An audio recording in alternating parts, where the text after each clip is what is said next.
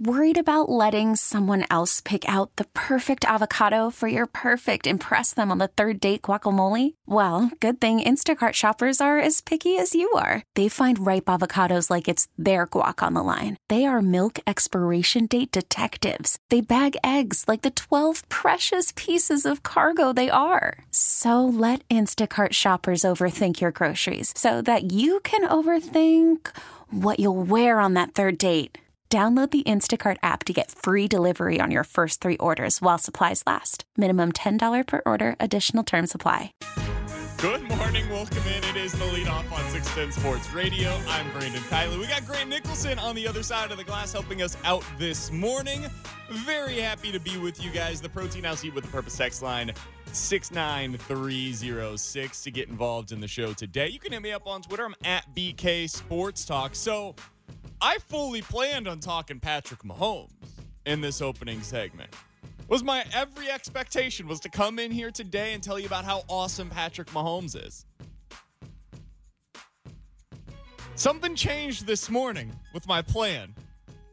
Here's SportsCenter. The Jayhawks held their annual Late Night in the Phog festivities, and they went all out in a number of ways. Most notably, a special performance by Snoop Dogg, which featured multiple women dancing on poles. And at one point, Snoop Dogg dispensed what appeared to be dollar bills toward one of the women before then shooting them over the heads of people sitting courtside. So if you didn't hear about it, Late Night at the Phog got wild last night. Snoop Dogg was out here shooting dollar bills at people. We had what appeared to be strippers on the court. It was amazing. I've never seen anything like it. Now, we're talking about a program right now that is engulfed in controversy. They just got their notice of allegations from the NCAA. There's an FBI investigation taking place over there that may or may not have anything to do with KU. Like, this got wild in the middle of a situation that has Kansas amid controversy. But none of that was the best part of what happened last night. None of it. Not Snoop Dogg performing at Late Night at the Phog. Not the fact that he had adult entertainers on the floor. Not the fact that he was shooting dollar bills at people. Nope, none of that was the best part. None of it.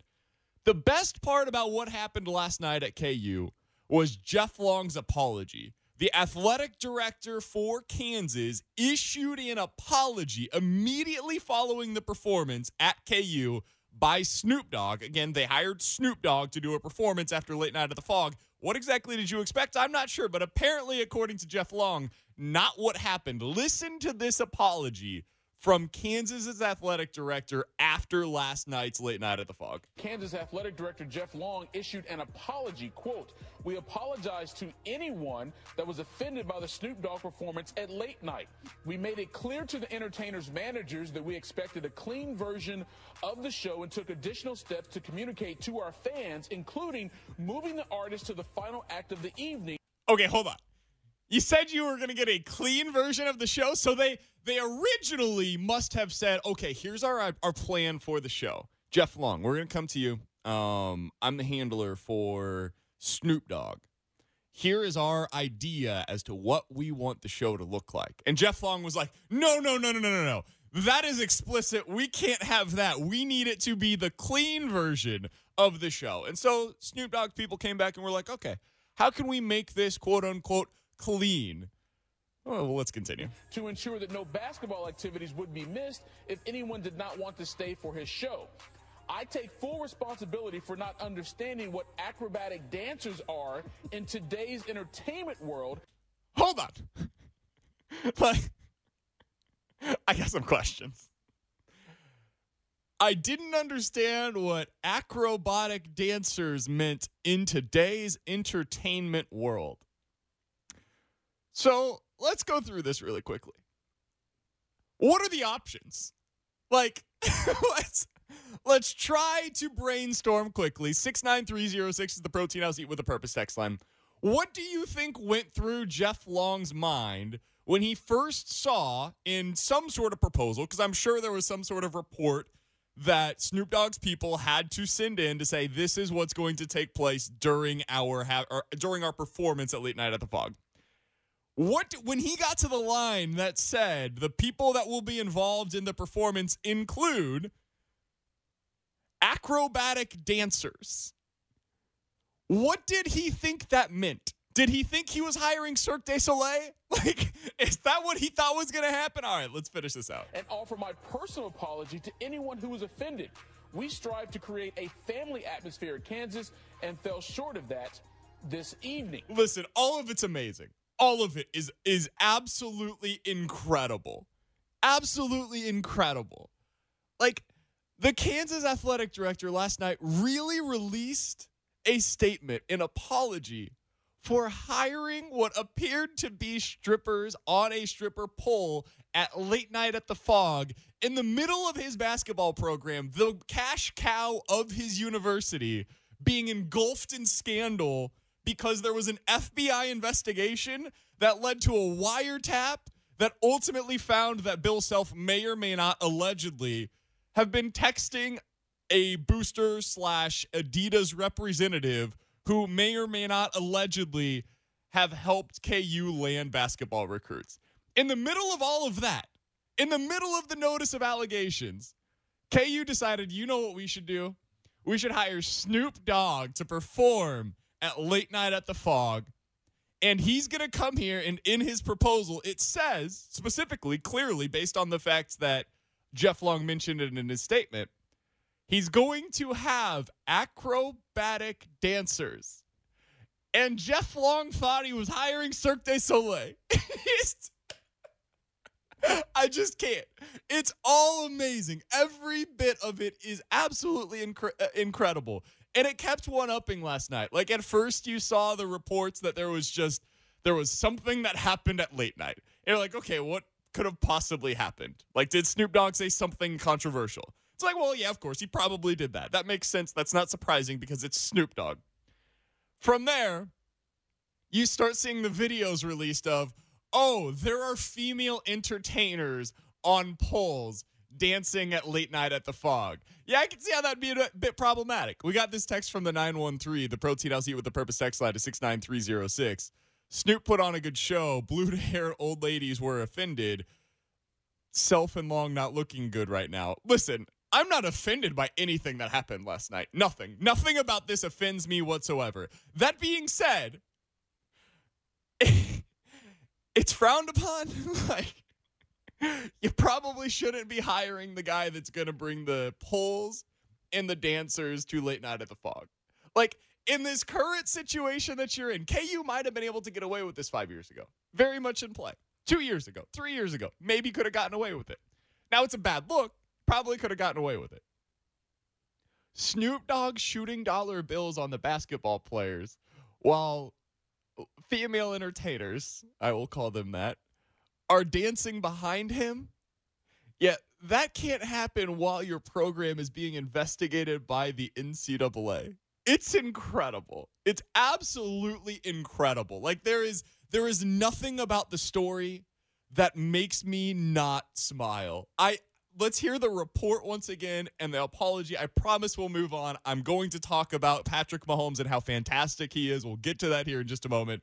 I got to hear this one more time because, again, everything about this is perfect. It's absolutely perfect. The Jayhawks held their annual Late Night in the Phog festivities, and they went all out in a number of ways, most notably a special performance by Snoop Dogg, which featured multiple women dancing on poles. And at one point, Snoop Dogg dispensed what appeared to be dollar bills toward one of the women before then shooting them over the heads of people sitting courtside. Imagine getting that copy as a Sports Center anchor. Imagine waking up this morning and your job is to read the news on SportsCenter and you're like, excuse me, there must be a typo here.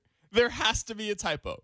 You're telling me that Snoop Dogg performed at a college basketball event last night, had strippers behind him, and was throwing money at the crowd and the players and the strippers. That happened last night? That's insanity. I got to hear Jeff Long's apology one last time. Kansas Athletic Director Jeff Long issued an apology, quote, "We apologize to anyone that was offended by the Snoop Dogg performance at Late Night. We made it clear to the entertainers' managers that we expected a clean version of the show and took additional steps to communicate to our fans, including moving the artist to the final act of the evening to ensure that no basketball activities would be missed if anyone did not want to stay for his show.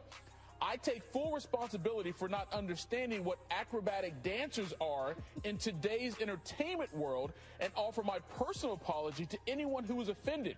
We strive to create a family atmosphere at Kansas and fell short of that this evening." I think you might have fallen a little short. You might have fallen a little short on that. Everything about the statement is funny to me.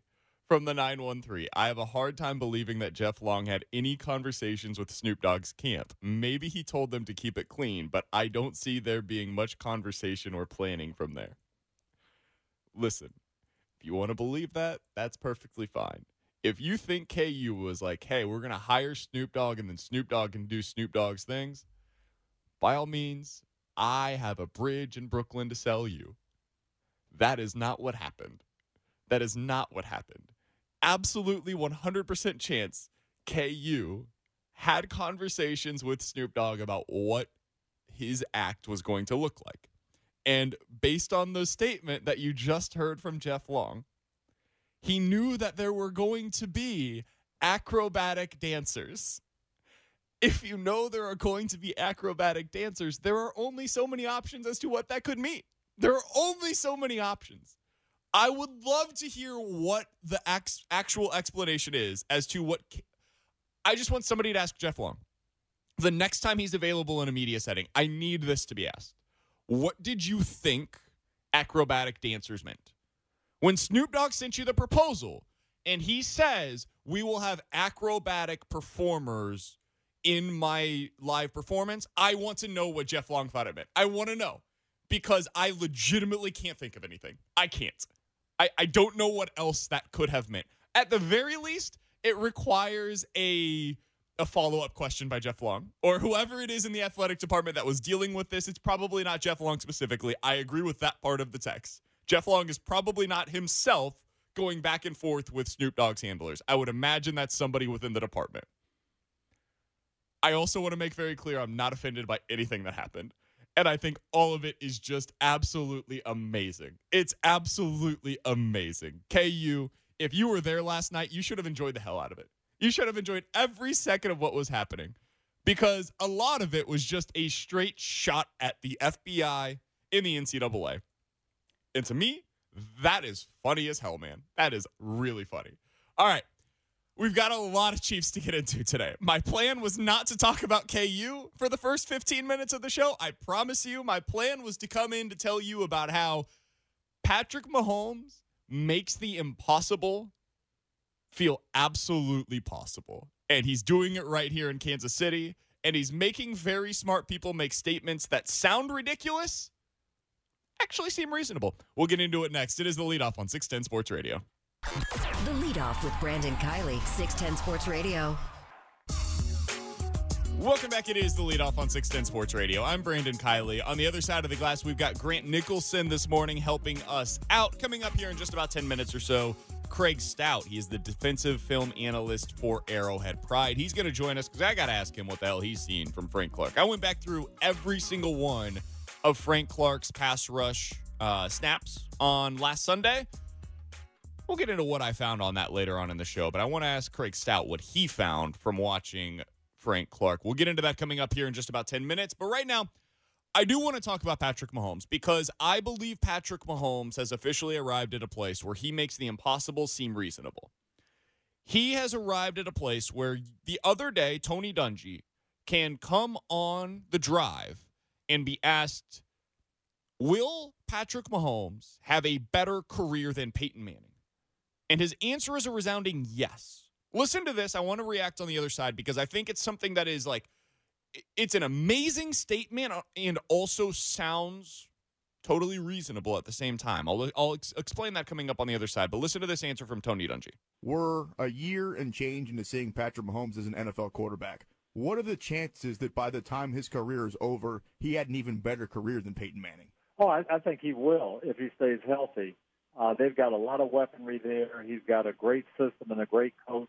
He's got some young, talented receivers with him. You know, that's what happened for Peyton. He came in with Marvin Harrison was in his third year. Then the next year they get Edgerrin James, and Reggie Wayne is comes a year later, and then Dallas Clark.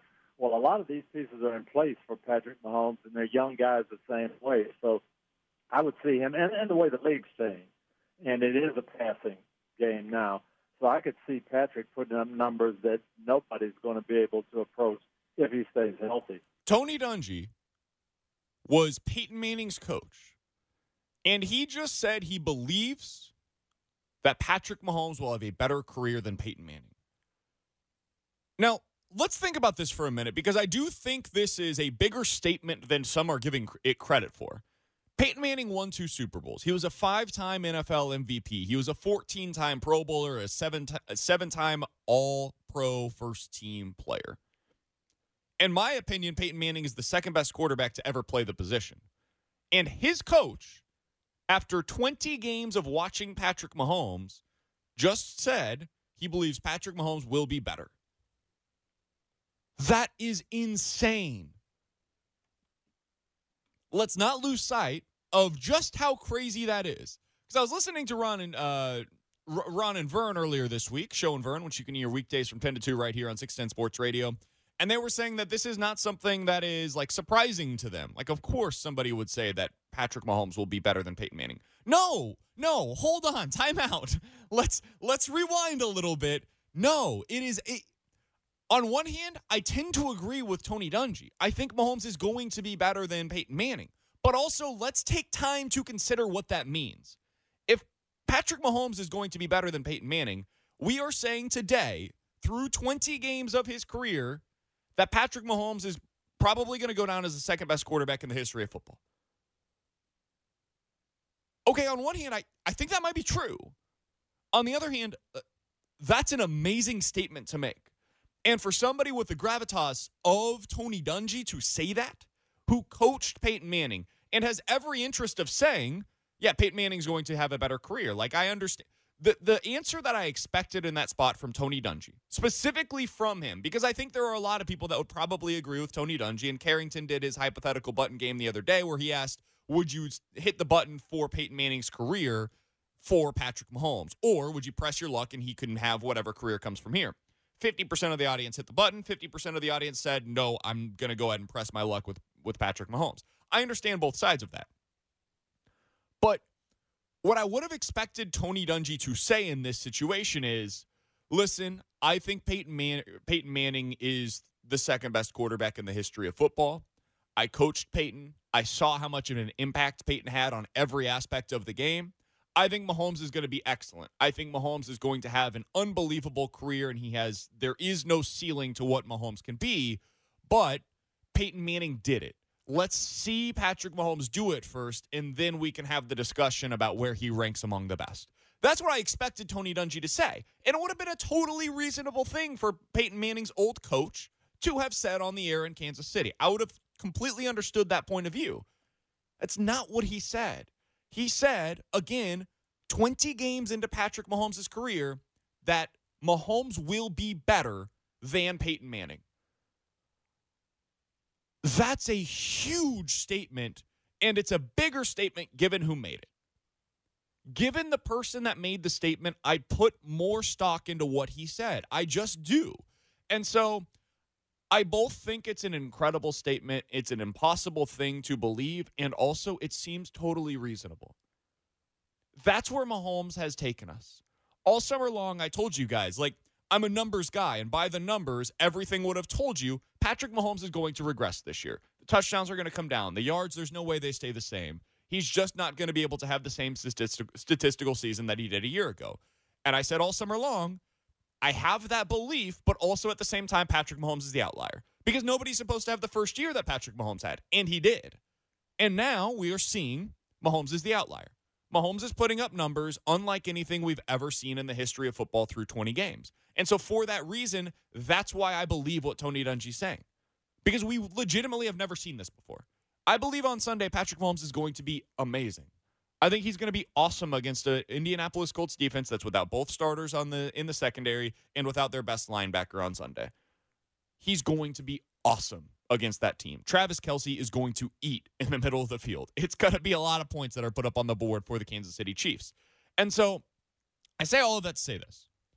Tony Dungy legitimately came on the air in Kansas City this week and said Patrick Mahomes is going to go down as the second-best quarterback in the history of football. And it didn't make any sort of news. Like, think about that. Think about what he said, who he is, the gravitas that he has as a football person. The fact that Tony Dungy's, like, super measured. That's not the guy that you expect to be out here giving hot takes. Like, Tony Dungy goes on NBC, and I've never heard him say anything, like, particularly inflammatory. He's on NBC every Sunday before, during, and after the games. He's going to be the guy that in the pregame show is talking about your football team this week. That guy came on the air in Kansas City and said, yeah, Patrick Mahomes, second-best quarterback ever. 20 games? That's enough. I've seen enough already. He's going to be better than Peyton Manning. And it didn't make any headway. That's an amazing thing. And it shows you where Patrick Mahomes already is, both in Kansas City and nationally, that didn't make any headlines. Everybody just saw it and kind of moved on and was like, yeah, that makes sense. Yeah, Tony Dungy, Peyton Manning's old coach, said that Patrick Mahomes is going to be better than Peyton Manning. Yeah, seems reasonable. That's a crazy thing. It's an amazing thing. I don't want to lose sight of just how crazy and amazing it is because we're only 20 games into this. We can't become numb to these things yet. We can't become. If we are numb to this already, it's going to be 15 years of not truly appreciating what we're watching. And I don't want to be there. I've watched a lot of bad quarterback play in my life here in Kansas City. I've gone through the Brody Croyles and the Tyler Thigpens, the Damon Hewards. I've seen all of it. I don't want to have to go through that again. I want to be in the moment for each and everything that takes place over the next however many years Patrick Mahomes is here. And the fact that a former coach of Peyton Manning came on and said that Mahomes is going to be better than him 20 games into his career, I'm going to appreciate the hell out of that because that's an amazing statement to be able to be made. Coming up here in just about 15 minutes or so, I do believe there's one apt comparison between the 2014 and 2015 Royals and the current Kansas City Chiefs. We'll get into that coming up here in just about 15 minutes. But coming up next, let's go over to the defensive side of the ball. Frank Clark has been the focus of each and every radio segment seemingly all week. Craig Stout watches him closer than just about anybody in America. He's the defensive film analyst for Arrowhead Pride. What has he seen from Frank Clark? We'll ask him next on The Leadoff on 610 Sports Radio. The Leadoff with Brandon Kiley, 610 Sports Radio. Download the radio.com app to listen to 610 Sports Radio wherever you are. Welcome back. It is The Leadoff on 610 Sports Radio. I'm Brandon Kiley. A little bit of news to pass along from KU football. They are officially in a weather delay. No new time yet been set for that game, but KU versus OU officially in a weather delay for now.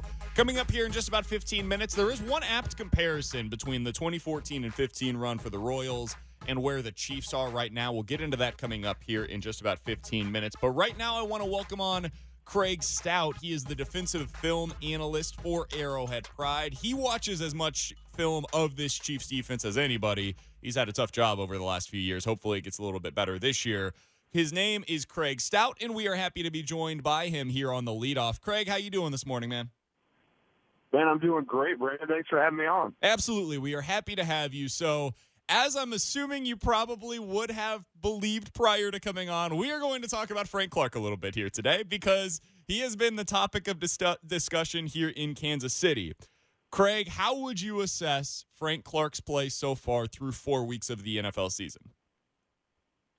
Frankly, not good enough. And I know that I've been labeled a little bit of a Frank Clark defender by some because I do look a little bit more into what offenses are doing to try and slow him down.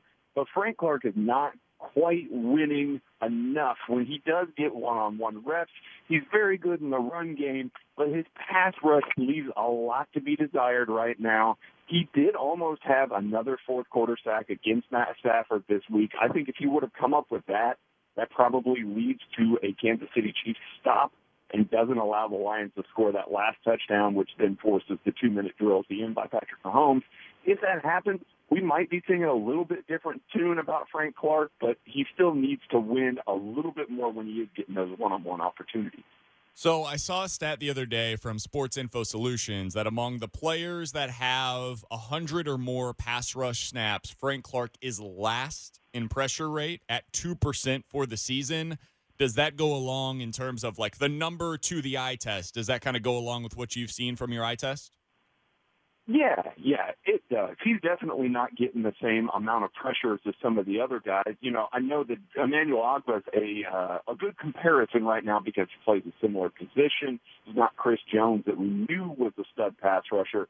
Ogbah has been significantly better rushing the passer from a productivity standpoint, but Emmanuel Ogbah is also benefiting from the fact that they're doubling and shifting Frank Clark on the other side. You know, I talked a little bit yesterday about how if you are putting so much focus on Frank Clark on that side of the ball, you've got to have somebody win on the opposite side. Emmanuel Ogbah is getting those opportunities. He's making the most of them so far. So there is a little bit of impact that's coming from that extra attention that Frank Clark is getting. But, yeah, when Clark gets those one-on-ones, he's just not having that kind of impact right now. We're talking with Craig Stout. He is the defensive film analyst for Arrowhead Pride. He's joining us on the leadoff on 610 Sports Radio. All right, let's go back to Frank Clark for a moment because I want to ask another follow-up on this. What do you think needs to be done to free him up a little bit? Like, is this something where Spags needs to scheme up for him? Is this something where it's on him to just be able to win the one-on-ones? I looked up some of the numbers the other day. As much as we talk about the double teams and the chips and the stunts and all these different things that are happening, he is getting one-on-one opportunities. He just, in my opinion, isn't winning them enough. But what do you think needs to be done to free him up a little bit? I do think that they need to move him around a little more than they are, especially late game. You're seeing that's kind of when Clark's starting to have a little bit more of an impact. Spagnuolo starts to move him over to the opposite side of the field. He's not just rushing from the same side of the field over and over and over again. Makes it a little harder for offenses to have to shift protections and move stuff around. They need to move Frank Clark a little bit inside. Steve Spagnuolo went and got these defensive ends that can all play three-tech. Alex Okafor, Emmanuel Ogbah, Tano Passigno can all play inside. Move Frank Clark inside because it's one of those situations where even if you are having to game plan around a guy and you're specifically targeting him, like let's say a Tyreek Hill for the Chiefs offense, it still confuses defense, makes it a little bit difficult if you have Tyreek Hill lining up in the slot or motioning into the backfield. It just is an extra adjustment that you have to do. Try and get Frank Clark a little bit more advantageous looks inside there. And then, you definitely need him to just be better when he does get those good looks. Speaking of Spags, I'm curious, Craig, because you watch as much of this defense and rewatch them and watch it again as anybody in America. What have you thought of Spags' scheme, his defense so far? Is it what you expected whenever he was hired here in Kansas City? I honestly thought the run defense was going to be a lot better than it was based on the wide bodies that he got up front. But outside of the run defense, I've been very, very pleased with what he's done. He's come out at the beginning of each half, first and third quarters, and I posted a stat that said 51% of the yard given up by the Chiefs on the ground happen in those first drives of each half, so first quarter and third quarter there. After that, Steve Spagnuolo makes tweaks, makes adjustments. It's almost like he's coming out on purpose trying to be a little bit vanilla, catching the offensive scripted plays, catching their best shot, and adjusting his game plan to what they've done. The second quarter has been phenomenal for Steve Spagnuolo. He really locked things down. He's only allowed one red zone drive the entire year in the second quarter, and it was a field goal that would happen in week one off of a 69-yard pass over Charvarius Ward. So he's been phenomenal in that. That's part of the reason why the Chiefs have been able to put up so many points in the second quarter. Spagnuolo's stymieing the offense, making those adjustments, forcing offensive coordinators to go in at halftime, make further adjustments. And I would say that he's made good adjustments in the fourth quarter, but these guys are tired, and the execution's just so poor there in the fourth quarter that it looks a lot worse than what Spagnuolo is actually putting out there on the field. Couple minutes left here with Craig Stout of Arrowhead Pride joining us on the leadoff on 610 Sports Radio. All right, Craig, you mentioned the run defense. I got to ask you about it because it's been very poor through the first 4 weeks of the season. 5.9 yards per carry. It's the stat everybody knows at this point. I want to ask you because I think there has been some disagreement among Chiefs fans, among Chiefs Twitter, whatever you want to classify it as to how big of a deal this is. I don't think it is something where at this point in the season I find it to be alarming necessarily, but I do think it's a big deal. I think that in the playoffs, and everything is geared towards the playoffs for this team, and specifically geared towards the Patriots, if this continues, I think it's going to be something that the Patriots expose and use to their advantage in the postseason. But from your perspective, how big of a deal is it right now that the Chiefs don't have this run defense figured out yet?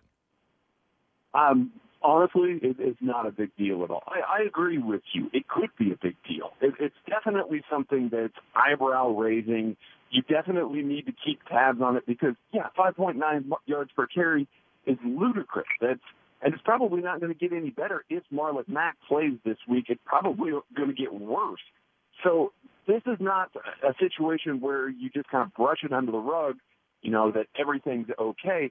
But in today's NFL, with the NFL passing as much as they are, the Patriots ran the ball 48 times in the AFC Championship game and threw the ball 46. They only averaged 3.7 yards per carry on the ground in that AFC Championship game, and they averaged 7.9 through the air. The damage was done through the air, and the damage is typically done through the air, especially if you've got Patrick Mahomes on the other side, and he's able to put up points. He's able to try and force teams to abandon a clock-killing game plan because you have to throw to keep up with Patrick Mahomes. That's kind of what we've seen throughout all of last year and so far this year, is that only when it's close do teams get to keep doing that. Now, obviously the Patriots can play the Chiefs close. That could be worrisome when that happens, but I would much rather have a strong pass defense than a strong run defense. If I have to give up some of the run defense and make pass defense better, I'm doing it 10 times out of 10. Last question for you, Craig. The Chiefs have a defensive tackle right now that's in a contract year. His name is Chris Jones. He's been tremendous so far. You've watched a lot of him, not just this year, but in the past as well. How would you assess where Chris Jones is right now and his level of play compared to where it has been in the past?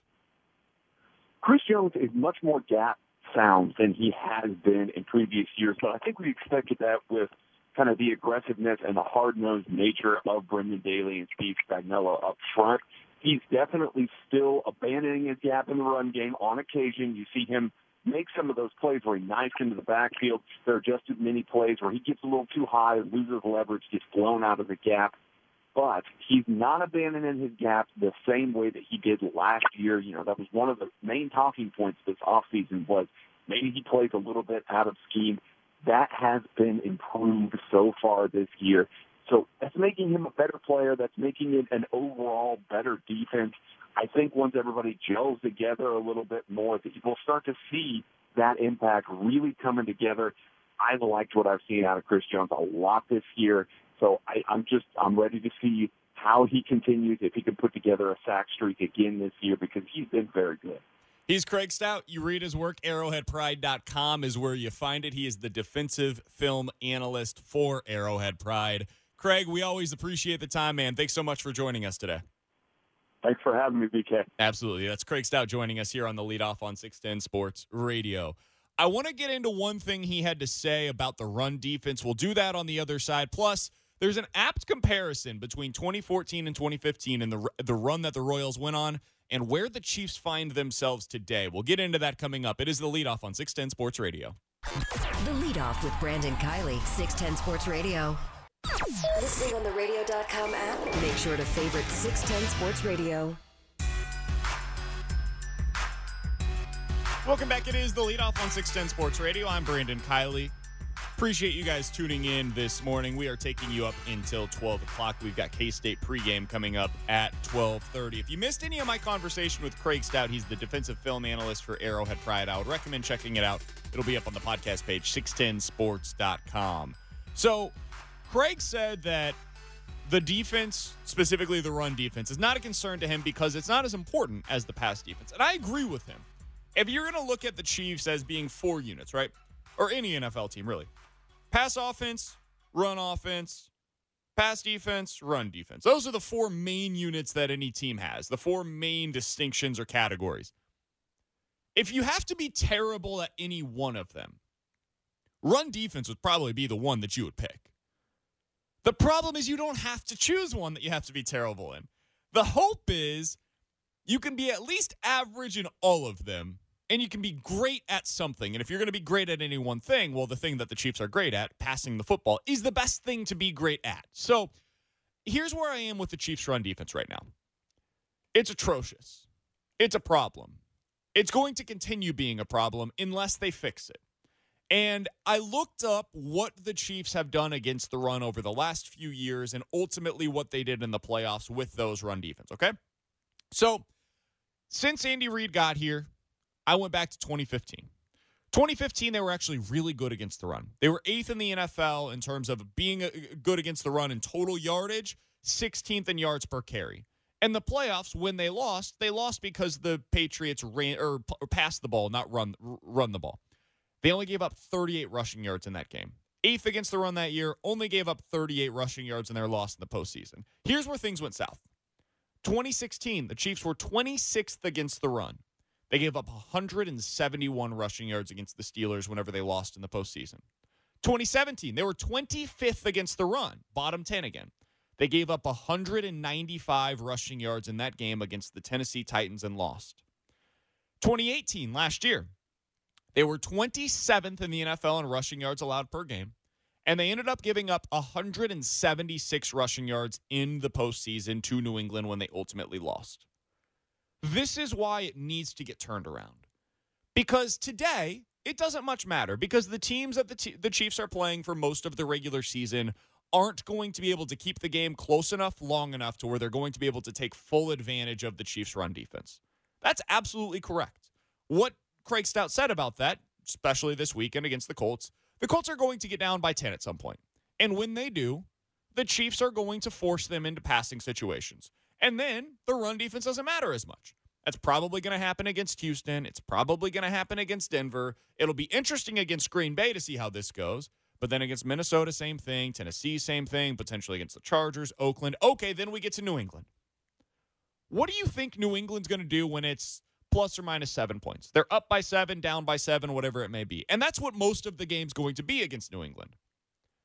They're going to run the hell out of the ball because they have 27 different running backs that are all capable, a good offensive line, and they're going to try to expose what we just said is clearly the Chiefs' weakest unit, their run defense. I understand, and Craig's absolutely correct. Last year, the Chiefs were worse against the pass against the Patriots than they were against the run. Allowed almost 8 yards per attempt when they passed the ball and almost 4 yards per carry when they ran the ball. You'd rather see the Patriots run the ball than pass the ball whenever you're giving up those kinds of numbers. No question about it. Here's the problem. When they run the ball, the clock continues. And Patrick Mahomes is sitting on the sideline where you don't want him to be. And then the Patriots go from 1st and 10 to 2nd and 6 to 3rd and 2, and they get the first down. 1st and 10 to 2nd and 6 to 3rd and 2, and they get the first down. We saw that so many times last year. We saw it against the Titans. We saw it against the Steelers. We then saw it against the Patriots. We've seen this so many times over the last few years under Andy Reid. This is the third straight year the Chiefs have started 4-0. Before 2017, the Chiefs had started 4-0 a total of 3 times in franchise history. That's something to be celebrated. That's a really impressive stat. Andy Reid's a really good football coach who has captured lightning in a bottle with a young quarterback that is an absolute superstar. But this also is nothing new for him. It's the third straight year he started 4-0. The last 2 years, there was a clear and identifiable fatal flaw on the roster. It was the run defense. And last year, it got them beat in the playoffs by the Patriots. The year before that, it got them beat in the playoffs against the Titans. This is why I continue to focus on the run defense, is because we've seen this in the past, even through 4-0 starts, be the fatal flaw that gets them beat in the postseason. We've seen it literally a year ago against the Patriots. As much as we talk about the Gronkowski catch, the fact that on 3rd and 7, it was Edelman 27 times across the middle that caught the passes for the first downs, the first half it was the running game. They kept Patrick Mahomes off of the field, and that was their best defense against the Chiefs, was their running game. And this is where I get into the apt comparison between the Royals in 2014 and 15 and where the Chiefs are today. The Royals in 2014 is the most fun I've ever had watching a sports team, ever. I've never had the amount of fun that I had watching the Royals starting at the All-Star break and continuing through that postseason run, because none of it was expected. It was all a surprise. They were 50-50 at one point. They were not supposed to be where they ultimately ended up. Their trade deadline acquisition was Josh Willingham. Like, that's not the team that's going for it at that point. That team was fun because everything was unexpected and new. We'd never experienced anything like it in this town before. 2015, everything changed. 2015, it was expectations. It was you come into the season and everybody knew that the goal was the World Series. They went from adding Josh Willingham at the deadline to adding Johnny Cueto and Ben Zobrist at the deadline. That's a difference in mentality both on the team and from the fans. Everybody knew from day one the expectation is this team needs to win a World Series because it might be their last shot. And they did. But throughout the season, they were critiqued differently. 2014, people would come on the air here in Kansas City and they'd say, this is awesome. This is crazy. Isn't this so cool? Look at how great this is. Nobody was breaking down the little issues that the team had. That rotation wasn't good enough to win a World Series. They absolutely needed another starter.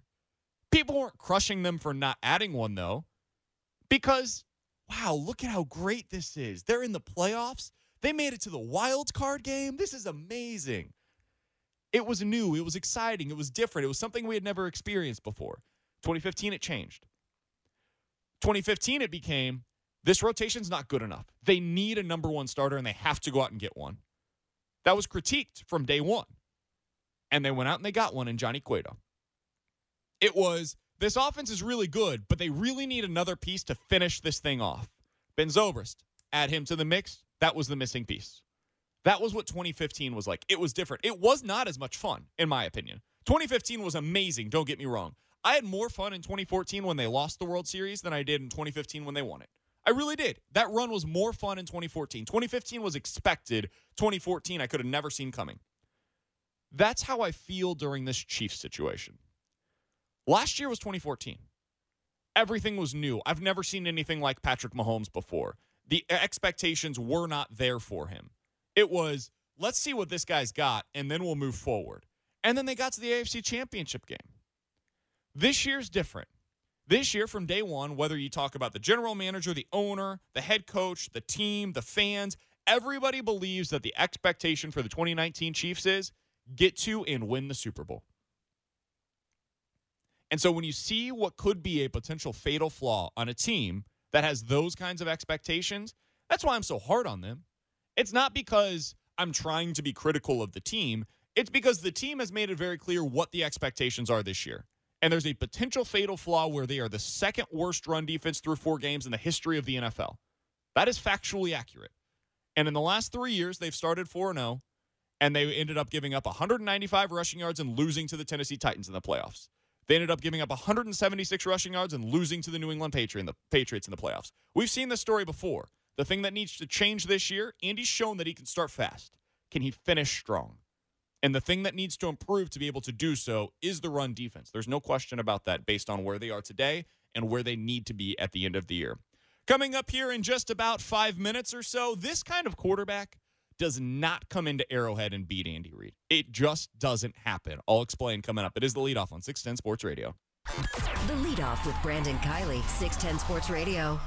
We really need new phones. T-Mobile will cover the cost of four amazing new iPhone 15s, and each line is only $25 a month. New iPhone 15s? It's better over here. Only at T-Mobile, get four iPhone 15s on us and four lines for $25 per line per month with eligible trade-in when you switch. Minimum of 4 lines for $25 per line per month with autopay discount using debit or bank account. $5 more per line without autopay, plus taxes and fees. Phone fee at 24 monthly bill credits for well qualified customers. Contact us before canceling account to continue bill credits or credit stop and balance on required finance agreement due. $35 per line connection charge applies. See T-Mobile.com.